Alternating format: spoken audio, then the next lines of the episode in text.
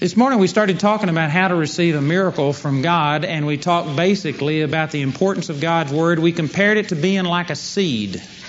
That God's Word is a seed, and you can either take that the comparison of planting a seed in the ground or like a man and a woman having a relationship. You cannot produce a child without the physical relationship. You can't produce fruit in the field without planting a seed. And yet a lot of Christians are trying or desiring for the fruit of God in their lives, and yet they aren't planting the Word of God. God's Word is an incorruptible seed, what it says in 1 Peter 1.23. So we just emphasize it. Really, the first step, the most important step in receiving a miracle from God is to make the Word of God priority in your life, to begin to meditate in it day and night. And we could minister on that for weeks, weeks, month on end, because really that's something that a lot of people know intellectually, but if you were to take your life and separate how much time do you really spend in the Word of God, I believe most of us in here would be embarrassed to tell other people how much time we actually spend in the Word of God. So that could be expanded on a lot. Real quickly, I would like to mention I've got a tape entitled Meditating on the Word of God, which you need to get to put into perspective what I was talking about this morning because you can't spend 24 hours a day like this.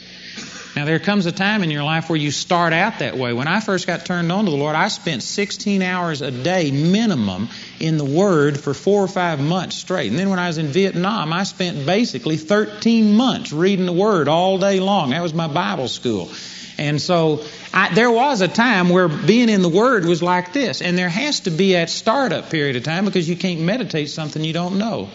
So as you start in the Lord, most of your time is going to be like this. But eventually you need to get to a place where now I spend maybe 10, 15 minutes studying the Word per day, but I spend hour upon hour upon hour meditating the Word every single day. And meditation, you'll find, is where actually you get as much or more benefit from as just reading. Now, you can't meditate something that you don't know. So, reading is an important part of it. And you don't always know everything. So, reading will have to always be a part of being in the Word of God. But meditation is super important. Most people don't know that it's that important. You allow Satan to condemn you because you think, well, I hadn't been in the Word today. And yet, you can be in the Word and never open the Bible if the Word's already on the inside of you. So you need to get that tape on meditating the Word because sometimes we allow Satan to condemn us over that and we don't uh, take advantage of some of the things the Lord's given us. Another thing I'd like to share with you tonight, let's turn over to Mark chapter 11 and read this passage of Scripture that Kenneth Hagin wrote. Amen.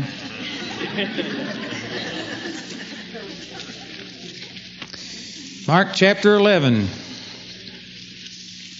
This is where Jesus cursed the fig tree, and the fig tree uh, dried up from the roots. The next day, the disciples saw it. They were amazed, and they asked Jesus about it. And this was his reaction in Mark chapter 11, verse 22. He answered and said unto them, Have faith in God, for verily I say unto you that whosoever shall say unto this mountain, whosoever, that means that that applies to every person in this room. Whosoever shall say unto this mountain, Be thou removed, and be thou cast into the sea, and shall not doubt in his heart, but shall believe that those things which he saith shall come to pass, he shall have whatsoever he saith. Therefore I say unto you, what things soever ye desire, when you pray, believe that you receive them, and ye shall have them. And this passage of Scripture has got so much in it that we could teach on this for weeks. So I'm just having to hit a couple of things. But one of the points I want to show you here in verse 24, he says, What things soever ye desire when you pray, but believe that you receive them, and you shall have them. You've got to uh, believe you receive now, and then you shall, future tense, have it. Now, that future tense might only be a second, a minute, a week, or a month but there is, you got to believe right now. You don't believe when you see it. You've got to believe when you pray. Now that is so simple, and yet this is where a lot of Christians stumble. I'm teaching on how to receive a miracle from God, and I'm just teaching a lot of it out of experience as I've dealt with people. What is it that hangs people up? And did you know most people, if by, when I pray for them and lay hands on them, by the time they hit the ground, if they feel healed, then they are able to believe. Most people can maintain, maintain faith for five seconds. But the problem is, is when you pray and you walk out and you hadn't seen it manifest. 99% of even spirit-filled, tongue-talking, word-type people have their faith just begin to start uh, decreasing. Fast as soon as they don't see a manifestation. That's where most people struggle with it. And see, the Bible says that you got to believe you receive when you pray, and then you shall have it. So, what I want to share with you tonight are some simple things, explanations. Again, I want to make this point that the Word of God and the kingdom of God is based on laws. There are rules. There are ways that things work. And you don't have to be ignorant about the things of God. Paul said, I'd, ha- I'd not have you to be ignorant concerning the things of God out of Ephesians chapter 5. And yet most of us are ignorant. Ignorance is a breeding ground for unbelief and for problems. There are answers to things. And there is a reason why you pray sometimes here and it's over here before you see a manifestation. What I'd like to ex- explain tonight is why sometimes there is a manifestation, a period of time in between when you say amen and there it is. Amen. That's what Jerry Savelle that's the terminology he uses. What happens in between when you say amen and there it is? There are things going on. If you understand this, I, it'll take away anxiety, it'll take away worry and care, frustration. It'll help you to stand and be able to believe, and it could make a big, big difference in your life. Look at Matthew chapter 7. This is a familiar passage of Scripture that everybody knows and doesn't believe. It says, Ask and it shall be given you. Seek and ye shall find. Knock and it shall be opened unto you. This is an awesome promise in God's Word. Did you know, honestly, if tonight we were just acting like we were brand new, we had never heard this scripture before, if this concept had never come to you, and if I was here speaking, Thus saith the Lord, ask and it shall be given you, did you know most of you would say, That's too good to believe? That'd be hard to believe. This is an awesome promise. And yet, most Christians know this. You can quote it. We sing songs about it, and we don't believe it. And you know why? It's because we say, Well, I asked and I didn't receive. I sought and I didn't find. I knocked and it wasn't open to me. And so we arrive at this uh, problem. Here's what God's Word says. Here's what my experience says. How do you harmonize the two? Well, most of us say, I don't understand, and we just lose our excitement, our authority in the Word of God. And uh, we go through, you wouldn't sit there and openly say, Well, I just don't believe that Scripture, but in practice, you don't expect it to work like that. And we uh, develop elaborate systems of doctrine to explain why it doesn't work. And religious systems come out and say, Well, not everyone that asks receives. Well, see the next verse. Verse 8 says, Everyone that asks receives. That's not true. The Bible says everyone that asks receives. But, well, this person asked and they didn't receive. You know, I remember uh, an example, a very good friend of Jamie and and I, I, a good friend of ours had leukemia, and I was with her when she died. And um, she believed God to heal her. She stood up and testified at one of James Robison's meetings, over 4,000 people, that God was going to heal her. And I mean, it shook us when she wasn't healed. We prayed for her to be raised from the dead for a long period of time. And it's a, it's a long story, but I mean, we believed the best we knew how. And if you would have been there, you would have thought this girl believed with all of her heart. As she was dying, she says, Boy, it's got to be soon. It's got to be soon. She was expecting God to heal her at any moment. She strangled on her own blood as she hemorrhaged. And you look at that and uh, you see that, and I, I can tell you what her father's reaction was. He came to him and he says, Well, I think we were wrong. It couldn't be God's will to heal every time, or she would have been healed. And what he was saying was she was believing with everything she had. Well, it looked that way. It really did. And I guarantee you, at the time she died, I didn't have an answer. But I told people, I said, look, God's word promised that it was His will to heal her. And I said, I don't know what happened, but God doesn't lie. It was God's will to heal her. And I said, maybe she missed it, maybe I missed it, maybe her family missed it, maybe all of us missed it. Something's wrong, but it wasn't God that was at fault. It was God's will to heal her. And I had people get mad at me, I had people reject me, and it was three years before I found out what was wrong. But man, it was a miracle that we got as far as we did. God's healing was in her body. It was supernatural, and we short circuited it. We didn't understand anything about how to walk in faith, and we just allowed the devil to beat us on that one. Some of you are saying, well, that's terrible that you could, you could do something that would actually cause a person to die. Brothers and sisters, it's just the truth. You go out here and fall asleep at the wheel and you can kill somebody. You do have responsibility in the kingdom of God. There is responsibility for us to believe God. And God just can't violate all of His laws. Sometimes we think, well, why didn't God come down and intervene? Because there were laws put down. And God observes His own laws. He's bound Himself by His own word that's gone out of His mouth. When He says, You have power to heal, if you don't use that power to heal, it's not going to get done. Again, people don't like that. I had a Baptist pastor come to me one time, and we were talking about this one girl that needed to be healed. And he says, Look, if God wants her healed, she's going to be healed whether you or I pray for her or not. It's not so. God's will does not automatically come to pass. The Bible says in 2 Peter chapter 3 verse 9 it says God isn't willing that any should perish but that all should come to repentance. That's God's will. But is every person going to come to repentance? No, because they have a choice in the thing. And also, we have a responsibility to preach the gospel. It says in Romans chapter 10, how can they believe if they don't hear? And how can they hear except somebody preach the gospel? Man, there's a responsibility on us. There are people dying and going to hell that were ordained. God loves them. He's provided for them, and yet they aren't going to receive because they didn't hear. People don't like that, and so we make theology, see? We just change our theology to fit the situation so that we'll feel good. But the truth is, God's will doesn't come to pass perfectly. Amen? Hope I'm getting you to think. Some of you are looking at me strange. Some of you are looking, this doesn't feel good. You mean God's will may not automatically come to pass in my life? People preach the sovereignty of God, which I may be stepping on your religious toes right here.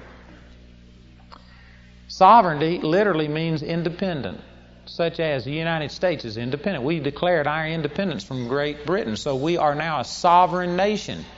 That means nobody dictates to us. But does that mean that we are without control, that we are without laws?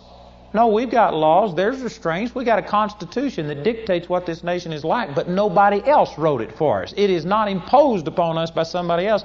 We wrote our own constitution. We've got limits, but they're self imposed limits. When we say God is sovereign, people will say that, well, you never know what God's going to do. God can do anything He wants to. God might do it this way one time. God might do it that way. God can do anything. If God wanted to, He could come down and just heal you whether you're believing in faith or not. That is not so. God has bound himself by his word. I used that scripture this morning, Psalms chapter 89, verse 34. He says, My covenant will I not break, nor alter the thing that has gone forth out of my lips. When he says, You resist the devil, and he will flee from you, that means that if you don't resist the devil, he won't flee. God cannot rebuke the devil for you. And it's wrong if you're sitting there saying, Oh, God, get the devil off my back. God can't do it. God gave you authority over the devil. You've got to learn what God's given you. You've got to begin to start exercising what God has given you. It's not God that's letting the devil run roughshod over you, it's you that's letting the devil run roughshod over you. Amen. Preach it, brother. Amen. Nobody else going to like it. I like it. That's good preaching. I'm preaching better than you guys are listening. That's the truth.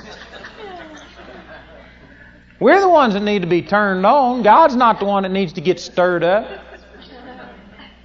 It gets me about intercessors today, man. They just in there shaking God's cage until He does something. God, move, move. God's not the one that we need to get motivated. You don't need to beg with God to move in the Denver area. God wants to do something. He's trying to rattle your cage, get you going. So much of our intercession, 90% of it, is trying to motivate God to do something. God's more motivated than you are. You don't have to pray for God to send revival. God sent it 2,000 years ago. What you need to do is get over there in the line of fire, amen. Let some of it rub off on you and God flow through you. I'm getting off the subject. See, God has already given, but we, but we look at our experience. Well, so and so died. It couldn't be God's will to heal everybody. See, here's the problem. Most people interpret God's word by their experience. They say, here's what God's word says, but here's what happened. What's the answer?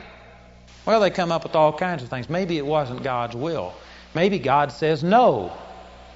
God will never say no to something He's already said yes to. 2 Corinthians chapter 1, I believe it's verse 26, says, All of the promises of God in Him are yea, and in Him amen, unto the glory of God by us. That means they're all positive. They're already yes. Anything God promised you when He says that it's His will that you be in health and prosper, even as your soul prospers, then God's already said yes to that. You don't have to wonder whether God's going to say no. It's not God saying no, God said yes.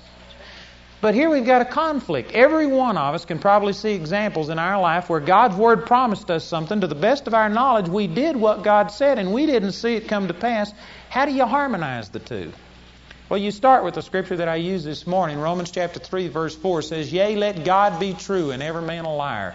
You can also put in there, Let God be true and your circumstances be a liar. Don't interpret God's Word by your circumstances. Interpret your circumstances by God's Word. If you've got a circumstance that says, Well, I asked God, I believed with all of my heart, and yet it didn't work, the natural conclusion is, therefore, it doesn't work for everyone. Not everybody gets healed. It isn't God's will that everybody be set free. That's the natural conclusions. You need to change that, and you need to go to God's Word and say, Can I find a scripture that says that God doesn't heal every time, that it's not God's will to heal? If you can't find it, then you tell your circumstances that they're wrong. Amen? Here's an explanation of this there are two worlds there's a physical world and there is a natural world, there's a spiritual world. And most people aren't really aware of the spiritual world and what's going on in the spiritual world. But it does exist. Matter of fact, the spiritual world created this physical world that we see. It says in Hebrews chapter 11, we understand that the worlds were created by things that are not seen. It didn't say things that don't exist. They do exist, but they aren't physical. Everything physical was created by something spiritual.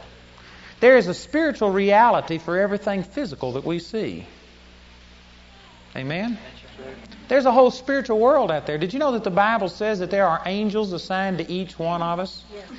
There are angels, every one of you have angels that are with you constantly for your own protection. And I personally believe in the Old Testament there was 186,000 angels assigned to one person, and if that's so, and what we've got makes that look like nothing in comparison, according to 2 Corinthians chapter uh, 3, then every one of us must have hundreds of thousands of angels at our disposal. Now, if you take hundreds of thousands and multiply it times the number of people in this room, this room's crowded. Amen. We got all kinds of spiritual things in here, but you don't see it. And most of you, if you don't see it, you don't think it, and you don't believe it, and you don't know that it exists, and therefore you don't draw on it. Look at this over in 2 Kings chapter 6. This is an example of what we're talking about. This is Elisha. He was the successor to Elijah. Elisha was a mighty prophet of God, and the king of Syria was fighting against the Israelites. And every time he would go down and set a trap for the king of Israel, Elisha would be told by God, he would tell the king of Israel, the king of Israel would go send the spies out there, they'd find out to be true, and he would escape. And after a few times of this happening, the king of Syria says, One of us is a spy for the king of Israel. And one of his uh, servant girls, it was a captive that they'd taken out of the land of Israel, said, It's none of us, but there is a prophet in Israel that tells the king of Israel the words that you speak in your bedchamber. And when this king heard that, he decided that he would send his armies down and he would capture Elisha. And so here's the story of it in verse 13. It says, And he said, Go and spy where he is, that I may send and fetch him. And it was told him, saying, Behold, he is in Dothan. Therefore sent he thither horses and chariots and a great host, and they came by night and compassed the city about. And when the servant of the man of God was risen early and gone forth, behold, an host compassed the city both with horses and chariots. And his servant said unto him, Alas, my master, how shall we do? That's old English for saying, Man, what are we going to do? And then he panicked. He saw these armies and he knew why they were there. And look at Elijah's answer. He said, Fear not, for they that be with us are more than they that be with them. Now, you know, if you don't understand that there is a spiritual world and it is real and it exists, just because you don't see it doesn't mean it exists. Now, if you don't understand that, people would think that Elijah, Elisha lied. And see, a lot of people, when it comes to confessing the Word of God and saying, by His stripes I'm healed, and any idiot can look at you and tell that you aren't he- healed, amen? I mean, you look sick, you feel sick, you act sick. Anybody can tell you're sick, you're just lying. It's this positive, it's this positive lie stuff, amen? I don't know if any of you have ever gotten taken to task for confessing the Word of God when it didn't look so. Well, see, people who believe that way would say, well, Elisha lied. He said that there were more with him than there were with the enemy.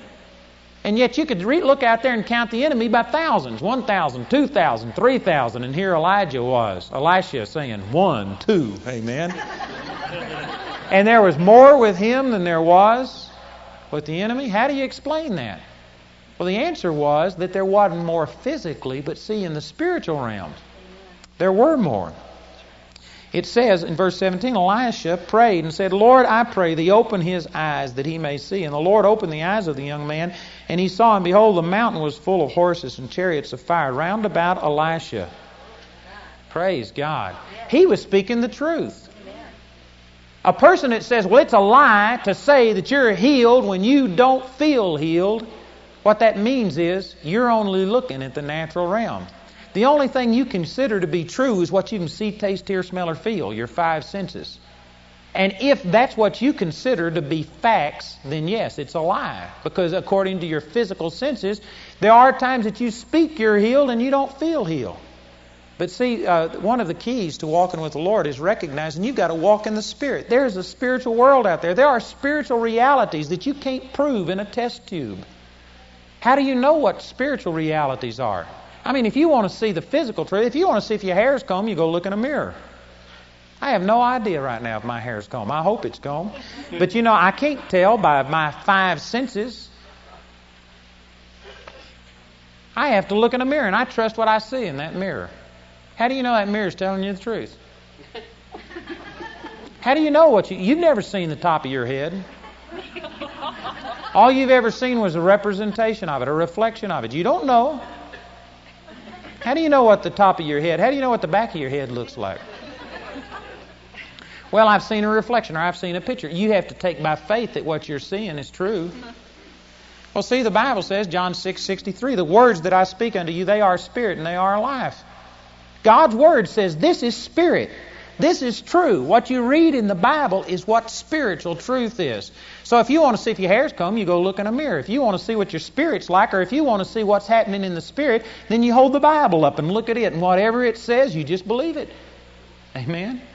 The Bible says that Elisha had angels and chariots round about him. And the Bible says in 2 Corinthians chapter 3 that what they had had no glory compared to what we've got. It says in Peter that they were longing for the day that we live in because what we've got is so much better than what they've got.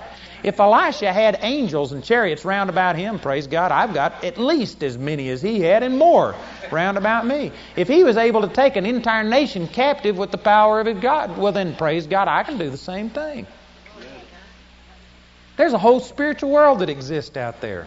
You know, our sister got born again this morning, praise God for seeing her change. I was talking to her before the service, and I said, You've now got Jesus living on the inside of you. The same works that Jesus did, you can do also, John 14, 12. You can do all of these things. She was just looking at me, kind of stunned. but that's the truth. She's now got God Almighty on the inside of her, and as much as she can renew her little peanut brain, I'm not speaking specifically about you. All of us have a little peanut brain. As much as we can renew our little peanut brain, we can receive this life of God on the inside of us. But see, one of the things that limits it is we only think in the physical realm. We say the Bible says, Ask and you shall receive. I asked and I didn't receive. Well, how do you know you didn't receive? Well, I didn't see it. Just because you didn't see it, does that mean God's word isn't true and that God didn't do it? I want to propose to you, and a lot of you have never thought of this, that God can answer your prayer and you not even know it. Because see, God is a spirit. John 4:24 says, God is a spirit.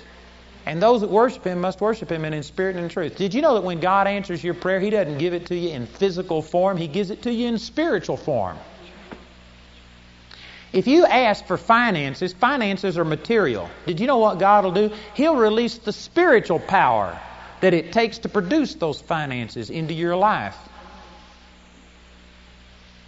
And He'll always do it. If you ask, you do receive. God gave it. If you seek, God will give it to you. God is faithful. God always, always, always answers everything. If you're praying for healing, God gave you healing, but He gives it to you in spiritual form. And God's operation, independent of you, ends in the spiritual realm. God is not the one that's going to manifest it into the physical. You know what does that? Faith. Hebrews chapter 11, verse 1. Now, faith is the substance. Substance is talking about physical, tangible reality. Faith is the substance of things hoped for, the evidence of things not seen. Faith brings into physical, tangible reality things that already exist in the Spirit.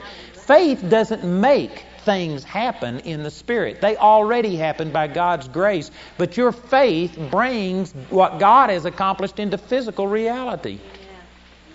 Is everybody following that? God answers your prayers, but God gives it to you in your spirit. And then your faith brings it from the spirit into the physical realm.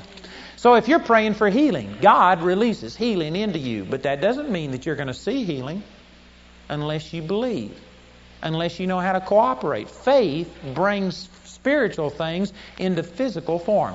An example of this is like radio. Did you know right now we're using radio for you to hear me?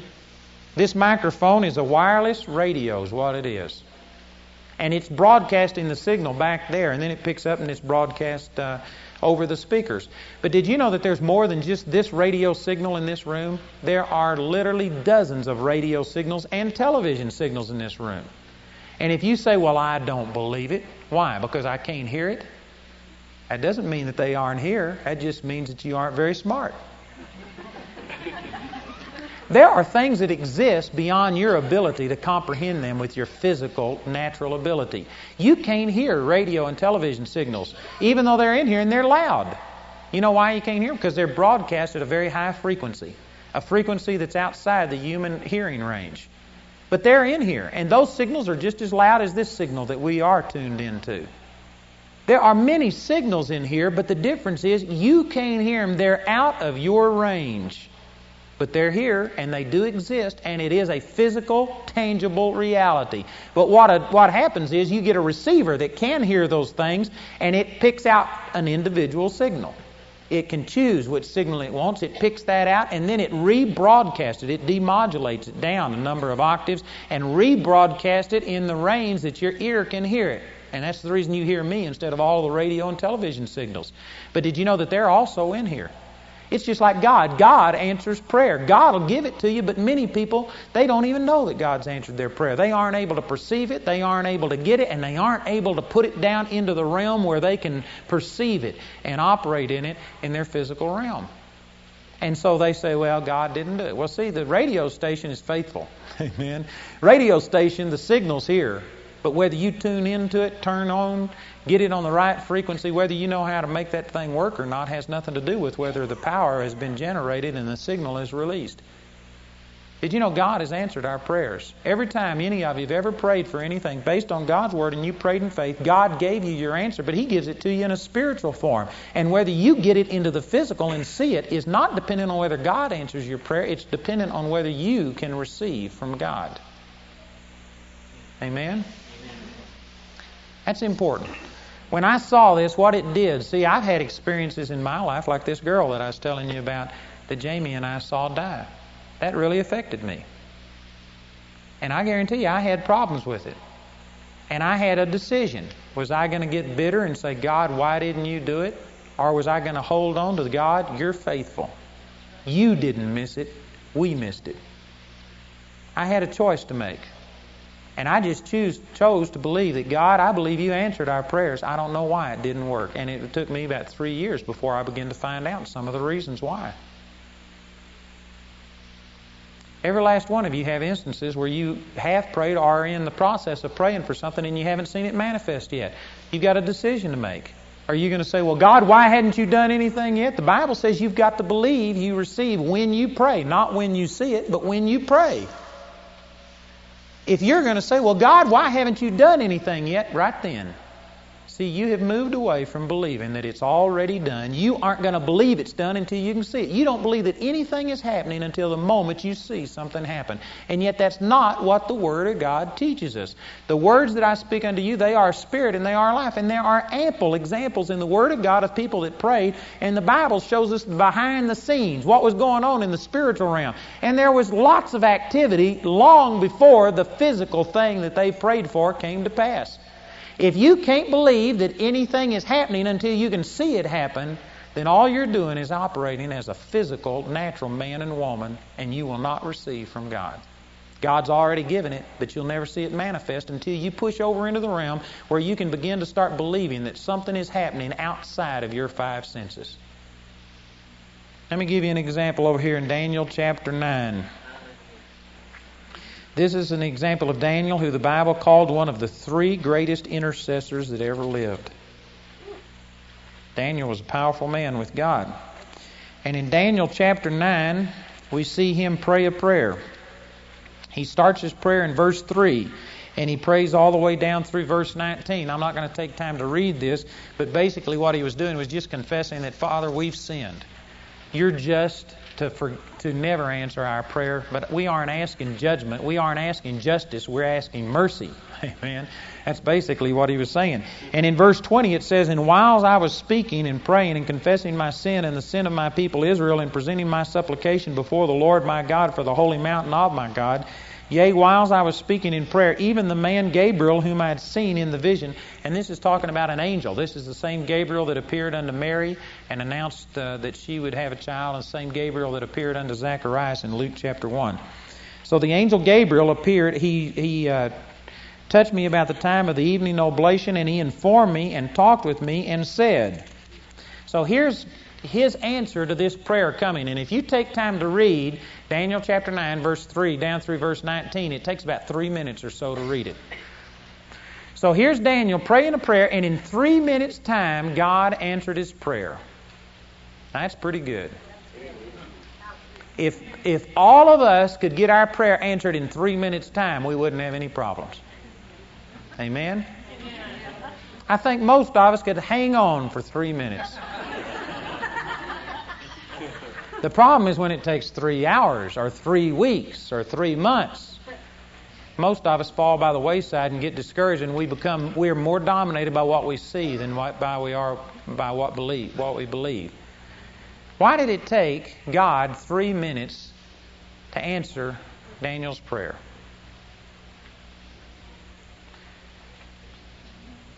Now somebody might say, "Who cares?" Three minutes is okay, but see, there's a principle here. Why did it take three minutes? Did you know if you will look at this, it didn't even take three minutes? Look at what Gabriel told him here in verse 22. He said, He informed me and talked with me and said, O Daniel, I am now come forth to give thee skill and understanding. At the beginning of thy supplications, the commandment came forth, and I am come to give thee skill and understanding. Gabriel said at the beginning of your supplication. Did you know when he first started praying, God answered his prayer, but it took three minutes for after God moved for it to become visible. Now, see, that blows most people's thinking. Most people think, wait a minute, if God's God, God snaps his finger and the whole universe can be created in an instant. God can do anything. We don't think of any such thing as limitations of time or space or anything on God. I don't have all of the answers for this, but I can say on the authority of this scripture, God gave the commandment to Gabriel, and it took three minutes for him to get there. He could have been 10 billion light years away. I don't know where Gabriel was at the time God gave the commandment, but it took three minutes. So this establishes a precedent that, brothers and sisters, sometimes it takes a little bit of time from when God releases the power before it is physically manifest and evident. And if during that period of time you get swayed by what you see and you say, "Well, it didn't work," then that scripture we used this morning, Ephesians 3:20, He's able to do exceeding abundantly above all we ask or think, according to the power that works in us. He uses the power that's working in you. If along the way you say, "Why, God, haven't you answered my prayer?" Man, it could be just a fraction of a second from coming into manifestation, and you stop that power working, and it'll never manifest itself. Many of you, God answered your prayer. The prayer was in the pipeline. and you stopped it. He performed a spiritual abortion. It was already on its way, and you aborted it by saying, God, why haven't I seen it yet? The moment you do that, you have stepped out of faith. You're waiting until you see it before you believe you receive. In Mark 11, 24 says you got to believe you receive when you pray, and then you shall have it. So Daniel prayed a prayer, and God answered it instantly, but it took about three minutes for it to manifest. Why? I don't know all the reasons why. But look here in the 10th chapter. Here's Daniel praying another prayer. This is the same man. If anything, Daniel should have had more faith in the 10th chapter than he had in the 9th chapter. And yet, he had a different reaction. In the ninth chapter, he prayed a prayer in three minutes. While he was still praying, his prayer was answered. In the tenth chapter, it says right here in verse 2 In those days I, Daniel, was mourning three full weeks. I ate no pleasant bread, neither came flesh nor wine in my mouth, neither did I anoint myself at all till three whole weeks were fulfilled. So he not only prayed, but he fasted and prayed and mourned for three solid weeks before he saw an answer this time. And you go down to verse 10 and you'll find that God sent another messenger to him and answered his prayer this time. Now, why did it take God three minutes the first time and three weeks the second time? And again, see, we'll try and come up with answers and say, well, maybe God wanted to teach him something. Maybe God wanted him to struggle, and through his hardship, he was going to learn character. And man, religion has come up with all of this junk that it teaches us to justify why our prayers aren't being manifest. But see, God doesn't use your troubles to teach you things. And now you can learn through troubles, but that's not God. That's not God's system. The Bible says in Second uh, Timothy chapter 3, verse 16, it says, All Scripture is given by inspiration of God and is profitable for doctrine, for reproof, for correction, for instruction in righteousness, that the man of God might be perfect, thoroughly furnished unto all good work. The Scripture is given to make you perfect thoroughly furnished unto all good work. God doesn't need hard knocks, tribulations, trials, problems to work character in you. Now, is that to say that you can't learn anything through your mistakes? No, you can learn, but that's not God's system. I hadn't got time to teach on that. I wished I did, because that's a stumbling block to a lot of people.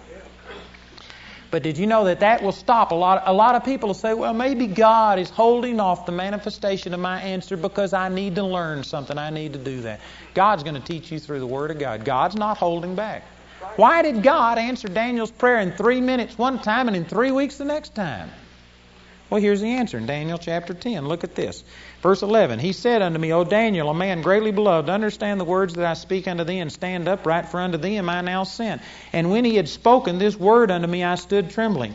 Then said he unto me, Fear not, Daniel, for from the first day that thou didst set thine heart to understand and to chasten thyself before thy God, thy words were heard, and I am come for thy words.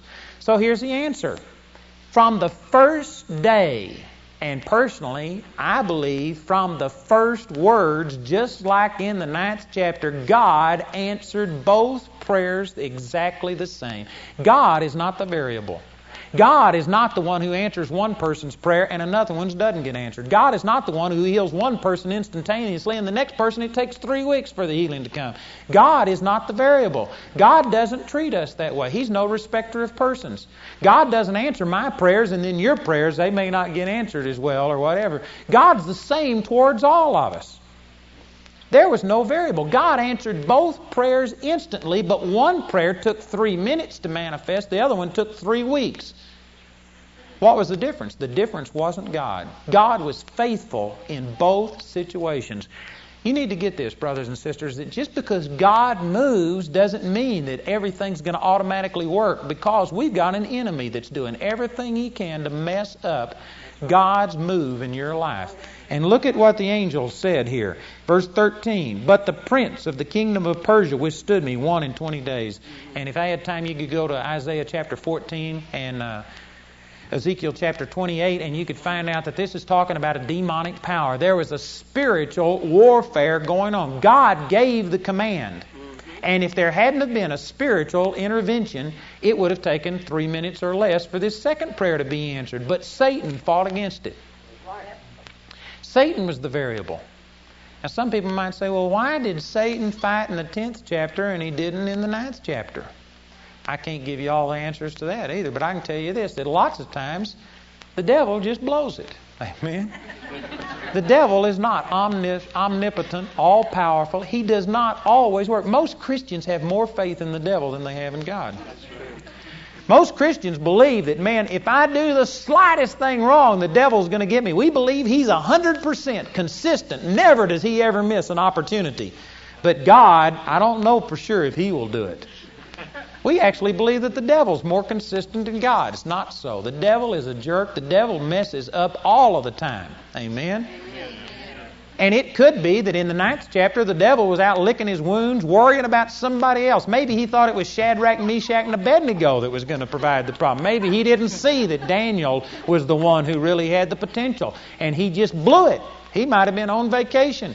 He just missed it. But boy, after seeing the results of the ninth chapter where the Messiah was prophesied, Daniel's 70 weeks, the temple being desecrated, all of these tremendous prophecies, he decided he wasn't going to let another one get by. And he just fought. If you aren't having any problems, it's probably because you aren't doing anything. You aren't a threat. The devil fought Daniel. I don't know all the reasons why, but the devil misses it sometimes.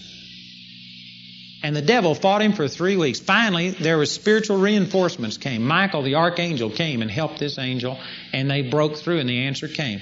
Now, here's some other things to glean from this. Daniel was an Old Testament saint. In the Old Testament, they did not have authority over the devil.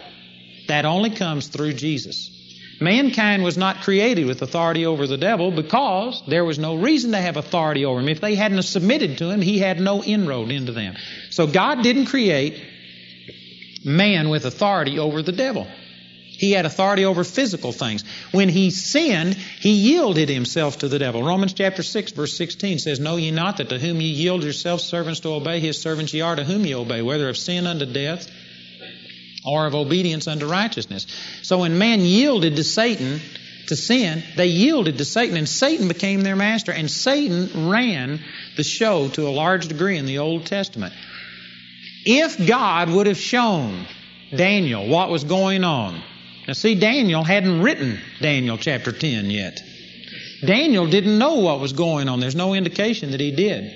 But if the Lord would have shown Daniel that the prince of the kingdom of Persia was fighting against his answer to prayer, did you know there was nothing that Daniel could have done about it? He couldn't have taken authority over the devil. He couldn't have rebuked the devil.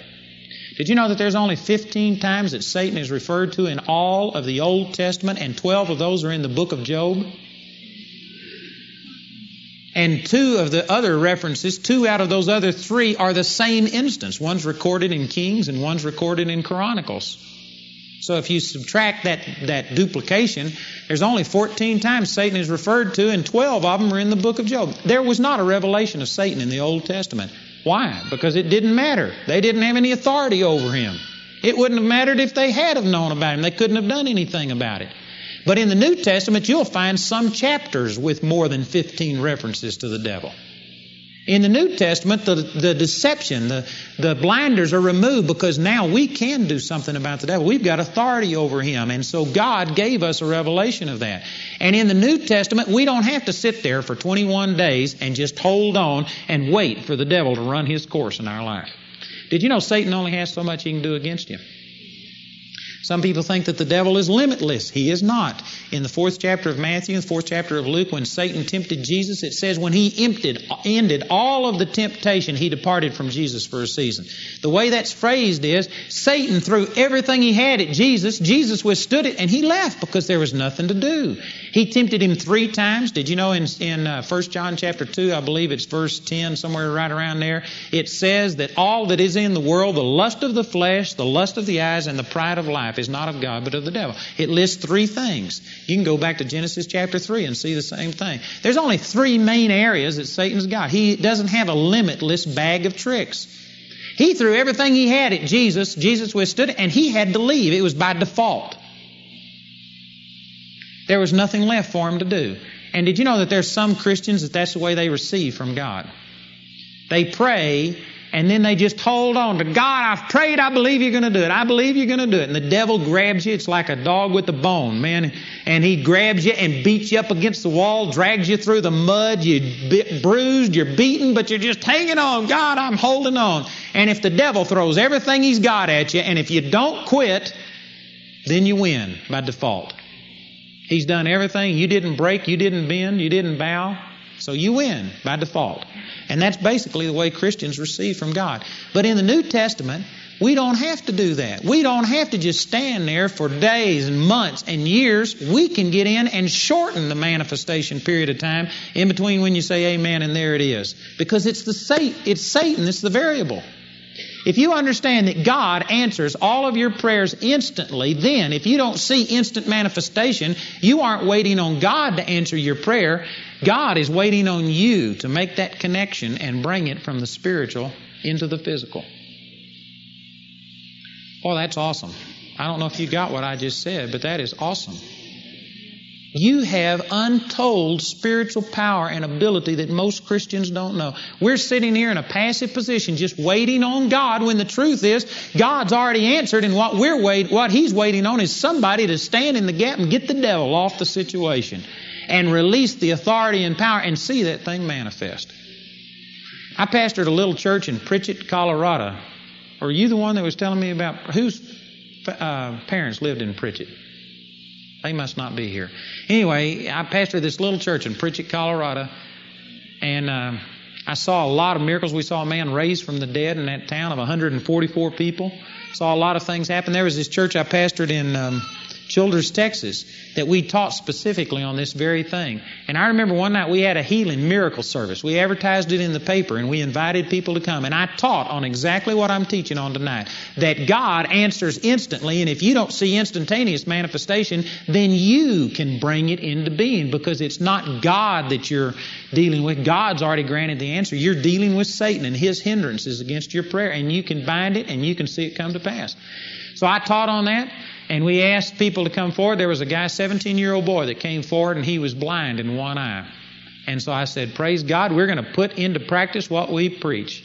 So we got him up there. I had some of the elders come up. We laid hands on him, prayed for him, and then I had him cover up his good eye and look through his bad eye. And I said, How many fingers am I holding up?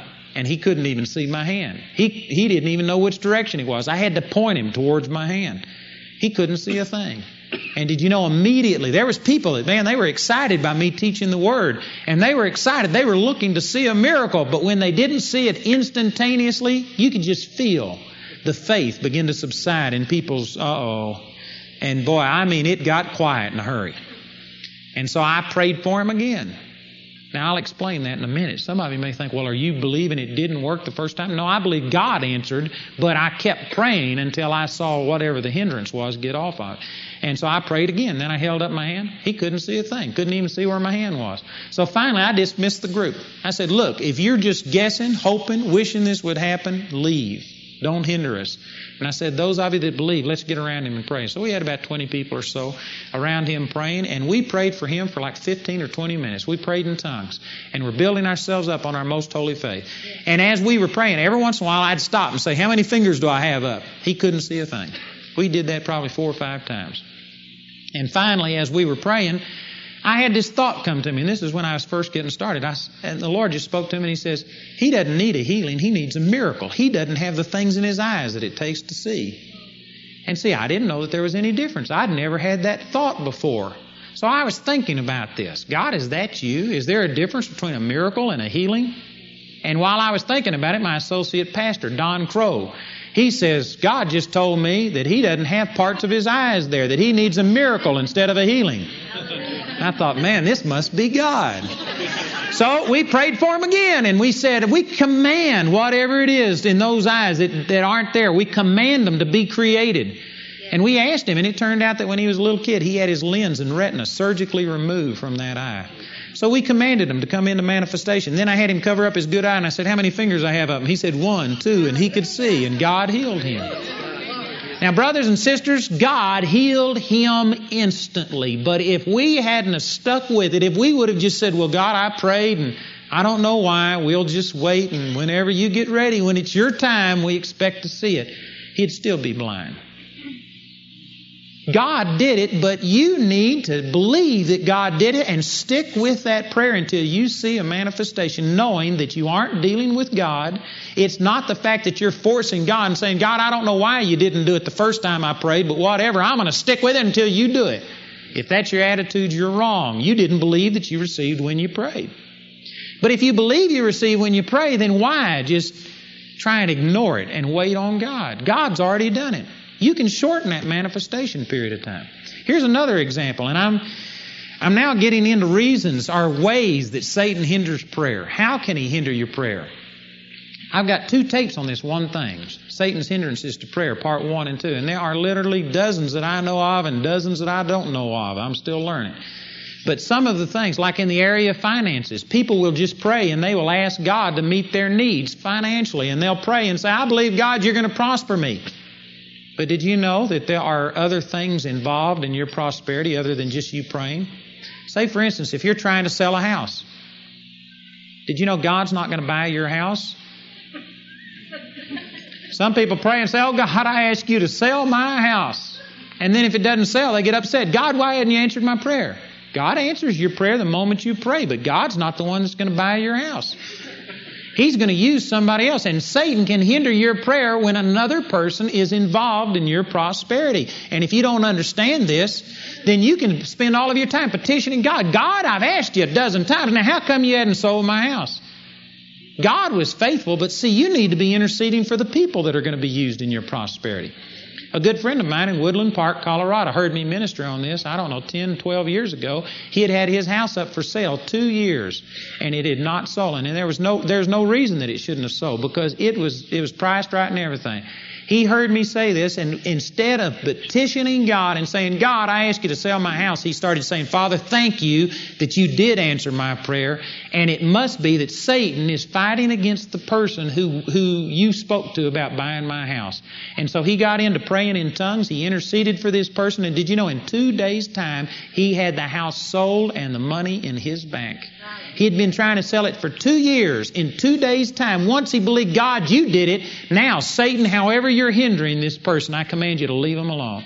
Once he changed his attitude, it came to pass. I dealt with another woman in Colorado Springs who had a house up for sale four years ago. She had decreased the price over $10,000.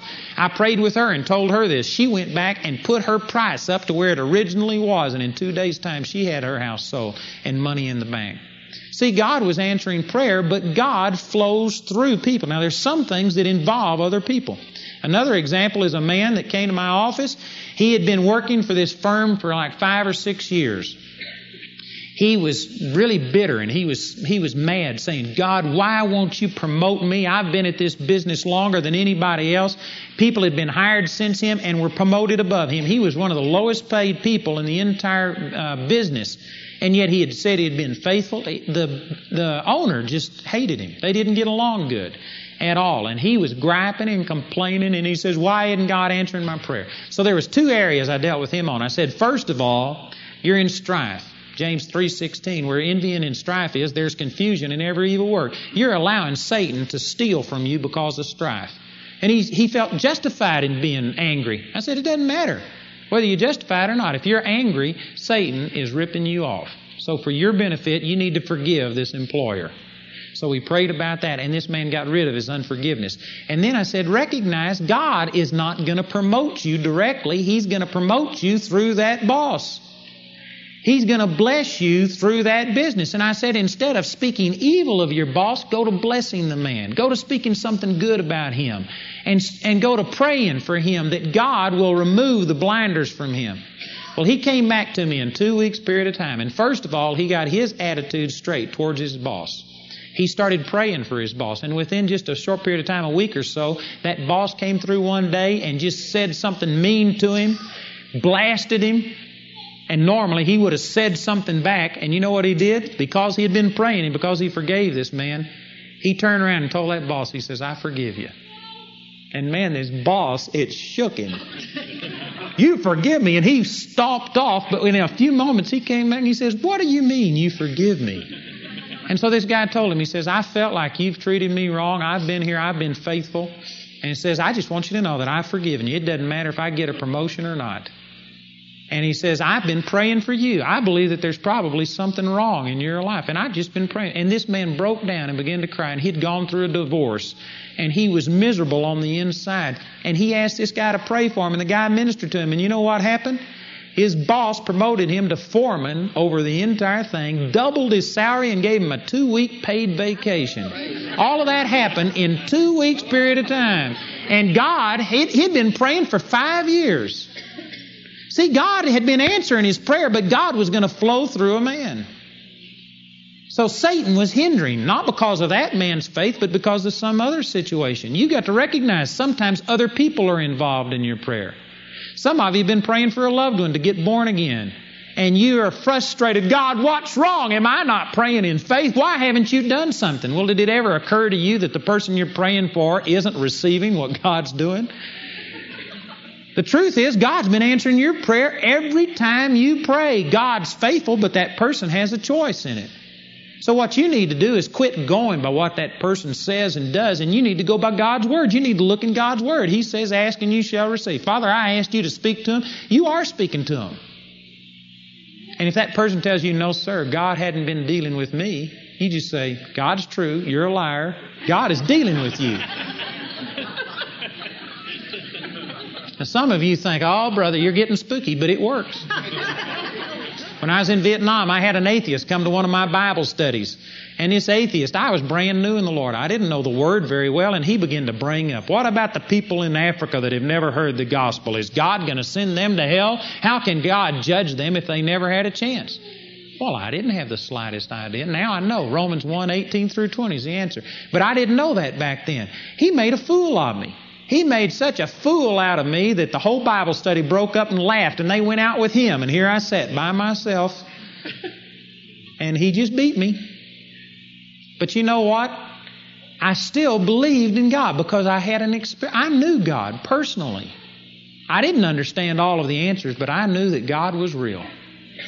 And I just kept saying, Look, I don't know the answer to your question, but I know there's a God because He lives in me. My life's changed. Did you know within 30 minutes' time, I was still sitting there thinking, God, what happened? In 30 minutes' time, that atheist was back saying, I want what you've got. He says, My whole life is built on an argument. It's all intellectual. He says, I out argued you. You should be defeated. And he says, You aren't. says, You've got something that you still believe in, even when you don't understand it. He says, I want that. And he asked me to share Jesus with him. And he says, the whole time I was saying I didn't know there was a God, he says, I knew in my heart there had to be a God. Man, in Vietnam, I've witnessed to bunches of people call themselves atheists, but when the bombs got dropping, did you know there are no atheists in foxholes? Amen. All of these guys that didn't believe in God were crying out for this God they didn't believe in. Some people are just playing mind games, but in their heart, God's speaking to them. If you've prayed for them, God's dealing with them. They may be rationalizing it and saying, no, he's not, but he is. How do I know that? Because God's Word says it. You can come to me and say, man, I'm having fun living in sin. I don't have any conviction. Well, you're just a liar. Bible says there is no peace, saith my God to the wicked. That's what the Bible says. Well, no, I've got peace. No, you don't have peace. You may be high on dope. You're numb. You don't feel it, maybe, but it's not peace. There's a difference between not feeling it because you're inebriated or something and having true peace. Those people are out there saying, man, this homosexuality, it's great. God made me to be this way. That's a lie. It's not what the Bible says. God made them Adam and Eve, not Adam and Steve. Amen. God didn't make anybody to be a homosexual. They may be sincere, but they're sincerely wrong. My brother, you're just too dogmatic. Well, I want you to know that, praise God, there are some absolutes. There are some things that are right, and there are some things that are wrong. And our society doesn't believe that today. And sad to say, the church has been made to feel sorry, apologetic, because we believe that there are some things that are right and some things that are wrong. There's no reason to be wrong. We've let the world influence us. But you can be dogmatic. Amen? The Bible says that if you ask, you receive. You may not have thought you did, but God gave it to you. You just didn't understand. how to tune in, turn on your receiver, and put it into the realm where you live. But the truth is, God answered your prayer. God's been faithful to you. God's never failed you ever. You failed to receive, and then you get mad and you blame God. But the truth is, God has always, always, always answered your prayer. And it's a matter of us, number one, believing it. And then, once you believe it, there are things you can do to shorten that manifestation period. All I've done is lay down tonight just the principle. There are literally dozens and dozens of things that I could share with you about how you do it, but I can't give you everything I know all at one time. But the main thing is just to believe that God does it. I've ministered this a lot. I ministered this in Fort Morgan, Colorado, and there was a woman who had floaters in her eye where you look and you see these spots and they floated around. You couldn't really see it because the time you try and zero in on it, it moves. It's just floaters in your eye, these little spots. She had prayed for that and tried to be healed for a long time. We had her come forward, prayed for. She didn't see any manifestation. So what we began to do was just start praying. And we prayed. And we prayed for like 15 or 20 minutes, and those eyes cleared up, and she's never had them come back. I pastored this little group in Childress, Texas, and we only had like 60 to 80 people maximum. I imagine an average attendance was probably about 40 or so. But we saw blind eyes open, deaf ears open. We saw this one guy that had poured gasoline down the carburetor of his car and it backfired and it exploded and burnt the uh, burnt his arm. He had flesh hanging down and fluids pouring out of it. We had a nurse in our church that said it was the worst third degree burn she had ever seen in her life. Instead of taking him to the doctor, they brought him over to our house and told us to pray. Because, see, we'd been preaching this. And they said, let's pray, and we're going to see God heal him. So we laid hands on him and prayed. This guy was passing out. They had something stuck in his mouth that he was biting on because the pain was so bad. So we prayed for him, and he, he was still hurting. Nothing happened. And you know what I wanted to do? I said, maybe we ought to take him to the doctor and my associate pastor's wife, she said, if it was anything else, you'd pray until you saw it manifest. God answered our prayer. Why are you going to quit? Well, what are you going to say to somebody like that? I said, all right, we'll pray. So we just started praying. We prayed for about 10 or 15 minutes in tongues, and every once in a while I'll ask him how he was doing, and he was still passing out. So finally I told him, I said, Bob, you're spirit filled. You got the Holy Ghost. Now you go to fighting with us. And I made him start praying in tongues with us. And he started praying in tongues. And in just a few minutes, he pushed us back. He went to slapping his arm like this. And then he went and got one of these wire brushes and scrubbed all that stuff off. The pain was totally gone. God had healed him. And in a week's time, his flesh was normal with no scar on it. That same man, this guy was not real smart, but this same guy welded he welded for seven hours without a mask because he was a faith man and he didn't have to do the natural things that everybody else does. So they brought him over to my house and he had these huge whelps on him, that big, all over his face, and he was blind, couldn't see. And he was hurting, he was screaming out for pain. So we prayed for him. We called the church together and we started praying. And we prayed about 15 or 20 minutes, believing that God, you healed him. But we wanted to see the manifestation. We weren't doubting that God had healed him. We weren't saying, God, we're going to stand here until you healed him. God had already done it. We were going to stand there until all of the hindrances were removed, and we saw it. We prayed for about 15 to 20 minutes and no results. And finally, the Lord spoke to him and he says, He needs to ask forgiveness. He's sowed to the flesh and he's reaping what he sowed. And unless that man repents, I can't heal him. So I told Bob, I said, You need to confess that as sin and repent. He said, No, that's not sin. I said, Okay, we won't pray for you. Boy, he looked at us just saying he was hurting. He says, I repent. Man, he went to repent. he confessed it his sin and repented, and we prayed for him. And then all of a sudden his eyes opened up. And before that time, this guy had corrective lenses. They were like Coke bottles. He could only see eight inches, not seven or nine, only eight with these corrective lenses. And after that, he didn't need his glasses anymore. He was able to go drive without any glasses. God just supernaturally restored him. We saw things manifest. We saw people with asthma. I'd pray for people with asthma, and then I'd believe that God, you healed them. And if they still had problems, I'd make them get up and start acting on their faith. And this one woman, we made her run around my, this room I had, it's 20 by 26. She ran around and would run until she'd pass out.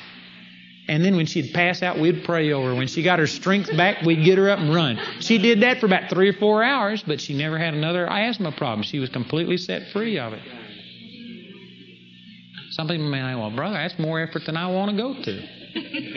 Well, you know, it hasn't been always the same thing. That was when we were getting started. A lot of it is you're praying for your own self. You're countering the unbelief that's in you. It's not that God says 20 minutes for this one. God heals instantly, but it's just when you start out, there are levels of unbelief in you that it takes time to overcome. And I can tell you what was going on inside of me when I was praying for these people over a prolonged period of time. I'd be sitting there thinking, I'd be thinking, Father, it does work. In the name of Jesus, you did heal them. And I'd be just ministering to myself and casting down thoughts that tell me that no, if you didn't see it, it won't work. Your eyes are one of your biggest problems. Dave Duell says that's the reason God sent them forth two by two to heal the sick. Is so that one of them could be blindfolded and the other one could lead him along. Amen. Your eyes is one of your biggest ways of disbelieving God. You pray for something, and if you don't see it, then immediately you begin to wonder whether it really happened or not. So, see, you may have to pray for a while. It's not that it takes 20 minutes, 30 minutes, or anything for God to do it. It just takes you that long to believe. If you're one of those that it's been three weeks, don't get discouraged or don't get condemned. Man, if it takes three years, who cares? You need to stand. And as you begin to exert yourself, you'll get stronger and stronger, and the manifestation period of time will become shorter and shorter. Why? Because God's getting stronger? No, it's you that's getting stronger. You're able to receive better. But if you can understand what I'm talking about tonight, God answers your prayers instantly. If you don't see it manifest, it's you that needs to start building up yourself. You need to go and get agreement that will shorten that manifestation period of time. You need to start praying in tongues. God will show you the hindrances. Well, there's a lot of other things. I got a tape entitled Groaning in the Spirit that to me is the greatest hindrance stopper that God ever gave us. And uh, it's a teaching that not very many people hear about. But groaning in the Spirit is something that God, it's a powerful weapon that God's given us when we know not to pray as we ought. You can groan in the Spirit, and boy, the power of God will manifest itself in your life. Amen? You know, when I was pastoring this little church in Seagoville, we never, we only saw one person in two years that wasn't healed instantly. Now, when I say instantly, it may not have manifested itself instantly, but we believe they were healed instantly, and they were healed within just a matter of, uh, of maybe three hours maximum. Is the longest we went saw anybody. We had people brought in on uh, in wheelchairs. We had people brought in on their deathbed. One woman was brought in. Uh, the doctors told her she had less than 24 hours to live. She had rheumatoid arthritis so bad every joint in her body was different directions, and she was only eating spoonfuls of liquid, supposed to be dead in 24 hours. Prayed for her, and she hadn't walked in eight years. She started walking by herself, lifted up her arms. God instantly healed her and set her free. We saw great miracle. We had people with broken bones healed. And I'd pray for them, and they'd throw their crutches down and run out. One girl wasn't a believer, and she got so scared she ran three blocks home when she got healed. Threw her crutches down and ran home. I prayed for a woman, I mean, a man that had had uh, teeth removed, and his jaw was swollen and black and blue. He was really hurting. And I prayed for him and then slapped him right upside the jaw. And instantly, man, he was normal and he started praising God and set free. We saw all kinds of miracles happen. And you know, when I left that place, I thought, man, I got it figured out. We, it, this is no problem. I could just see me drawing the world after us, amen, doing all of these great miracles. Our first service, I told people to come up. I guarantee you, you'll be healed. It'll manifest itself instantly. We had some people come forward, and I wound up staying all night long praying for people. I prayed for them all night, and we never did see it manifest. And it really bothered me, and I went to the Lord about it, and the Lord showed me that it was because I had a group of people that were in agreement. It wasn't just me, it was the body of believers standing and praying. And when I'm out on my own, this may be the first time you've heard what I've talked about tonight. I can't guarantee you that we're going to see everybody manifest tonight. I can guarantee you that God heals instantly and God's part's done, but it depends. In the sixth chapter of the book of Mark, Jesus couldn't do many mighty miracles in their home in his hometown because of their unbelief. The unbelief of other people can affect what God's doing. So I can't guarantee exactly that all of the results will be perfect tonight because Satan can hinder us through different things. But I can guarantee you this that God answers. God's going to grant you healing tonight. He's already done it. God's already done everything you need. And praise God, just knowing what we've talked about is 90% of the battle. If you just know that God did it, but you don't know exactly how to get from where you are to there, but just knowing that God's faithful, He's answered your prayer, that's 90% of the battle. Amen? Just knowing that will give you so much peace that you can stand and you can fight through the other things and you can learn it the hard way if you have to. Amen? A good friend of mine used to say that even no blind hog, if he keeps rooting long enough, come up with something. if you just stick at it saying, God, I know that you heal me. I know it's done. I know it's done. I don't know how to get there, but bless God, you've answered. You're going to get there eventually. Amen. My wife and I saw great miracles happen. Blind eyes open, deaf ears open before we ever heard of Copenhagen. Amen. Copeland and Hagen. We didn't even know that they existed. And yet, we were seeing God do miracles just because the heart was right. Amen? Boy, you get that committed. Say, God, I know you're faithful. You did answer my prayers. I asked and I did receive. Whether I can see it or not, it's done. It's there. Boy, you get that attitude, you're going to tap into the power of God.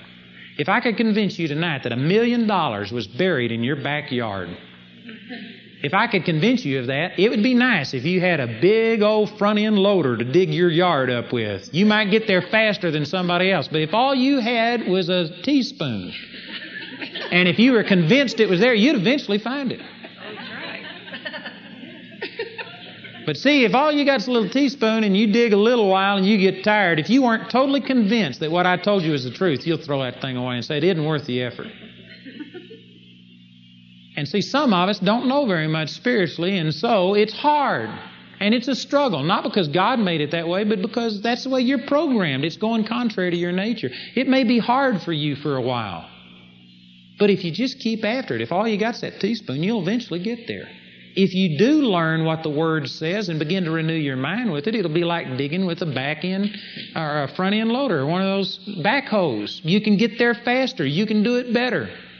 But it's still the same principle. The first thing you've got to know is that God's faithful. God's never failed you. God's answered your prayer. Oh, that sister's full of the Holy Ghost back there. The power of God's living on the inside of her, and the rest of her Christian life is trying to learn what happened to her today. She's already got it. She doesn't need to get faith. She needs to learn how to use what she's already got. She doesn't need power. She needs to learn how to use what she's already got. It's the same with every one of us. God's already done it for us. God's already answered your prayer. One of the things that's going to work is when you quit begging God for what He's already given you. Some of you are saying, Oh God, if you'd just give me faith, He's already given you faith. It's a matter for you to get up and use what you've already got. Amen? Praise God. I'm going to have to stop. I could keep going on this forever. But that's good. If you can understand what we talked about tonight, it'll be a big step in you receiving a miracle from God. God's already done it. The moment you pray based on God's Word, it's done in the Spirit now. The rest of it is faith. Faith gives substance to things hoped for. It provides evidence, tangible evidence for things not seen. Things that do exist, but they just aren't seen. They're in the spiritual realm instead of the physical realm. Amen? Praise God. Father, we love you and thank you tonight for your word. I praise you, Father, and I ask you through the power of the Holy Spirit tonight that you would make these things that we've talked about reality in people's hearts. For those, Father, that have doubted that you have moved because they haven't seen something happen and they've been discouraged and they're in a position of saying, God, when are you going to move? I ask you that you'd show them tonight, Father, that you moved the moment they prayed. And that, Father, they would repent of not believing you and not believing that they received when they prayed. And Father, people would humble themselves tonight and say, Father, I'm the one that's wrong. You aren't wrong. You're just. You're holy. Father, you are faithful. It's not you, it's me that's been missing it. I ask you to help people to humble themselves, to repent, and to proclaim your integrity tonight, to believe that you're always faithful. Praise the Lord. Father, we receive that. Right now, we resist.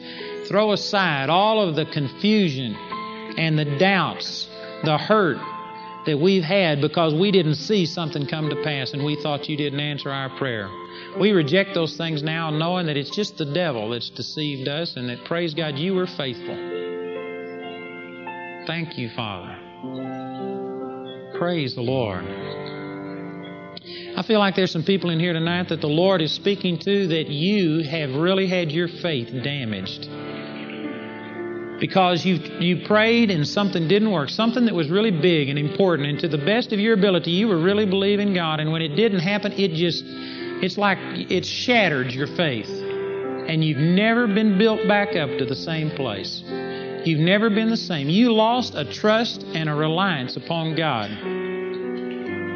You may have never openly said that. You may have never publicly proclaimed this. And yet, in your heart, you've never been the same. You've never had the same. You, there's been a fear to step out and be bold in believing God again because you felt like God failed you. And that's something that you haven't wanted, but it's been there. This is not a rebuke. God is not on your case. God is loving you tonight, and He's trying to minister to you. You wanted to be free from that. You wanted to be back to a place to where you could just trust God. And yet something happened, and it seems like it's been beyond your ability to get back to that place. There's an anointing of God here tonight. According to Luke 4:18, the Spirit of the Lord God is upon me, for He is a, He has anointed me to preach the gospel to the poor, to heal the brokenhearted. There is an anointing here tonight to heal somebody like that. I believe there's more than one person that your faith was just shattered and you need to get back to that place where you can just trust in God. If that's you, I want you to stand right where you are. We're going to pray for you. And I believe that there's an anointing that's going to heal you tonight. Praise the Lord. You know, all of these things that people are standing up for tonight, the reason they were hurt was because they didn't understand what we were talking about. They prayed for something, their experience didn't match up with the Word of God, and the conclusion was, God, you didn't do it. If you'll receive the truth that we were talking about tonight, that'll provide the foundation for this healing. God did do it. God answered your prayer. God didn't fail you. Satan got in somewhere and messed the thing up, and you just didn't know it. You didn't know how to stand. There's no condemnation with that. But praise God, God's going to set you free tonight. Amen. Father, I thank you for these. And they've been honest, they've stood up, and I just, I stand, Father, on this promise that there is an anointing of God here, that you've anointed me, all of us as believers, to heal the brokenhearted. We release this anointing right now. We release the anointing through the Word of God that was spoken tonight. And I believe that that anointing, Father, heals these broken hearts right now. The discouragement, the despair that came, the, the way that, Father, their faith was hurt through it. We just speak that right now in the name of Jesus, the anointing of God is setting these people free from that, and that, Father, you're returning us back to just a simple childlike faith to where we can believe and receive, knowing that you're a good God, that you would never, never, never fail to answer a prayer based on the Word of God. Father, we proclaim your integrity tonight. And I speak that these people are healed right now in the name of Jesus. I cast off that discouragement, depression in the name of some of you have been grieving. There's some of you that the situation that caused this problem, you have grieved over it. You've grieved over the loss of something. You've had a martyr attitude where, God, I'm just suffering, and you're going to see yourself until the day you die suffering under this problem. God is setting you free from that tonight. He bore your sorrows and carried your griefs, is what it says in Isaiah 53 5. God bore that. You don't have to grieve over this. God can take it away. It doesn't matter how deep your hurt is, God can remove it. So that now when you think back, you'll still have knowledge of what happened, but it won't hurt anymore. The grief is gone. God's taking grief out of your life right now. Praise you, Father.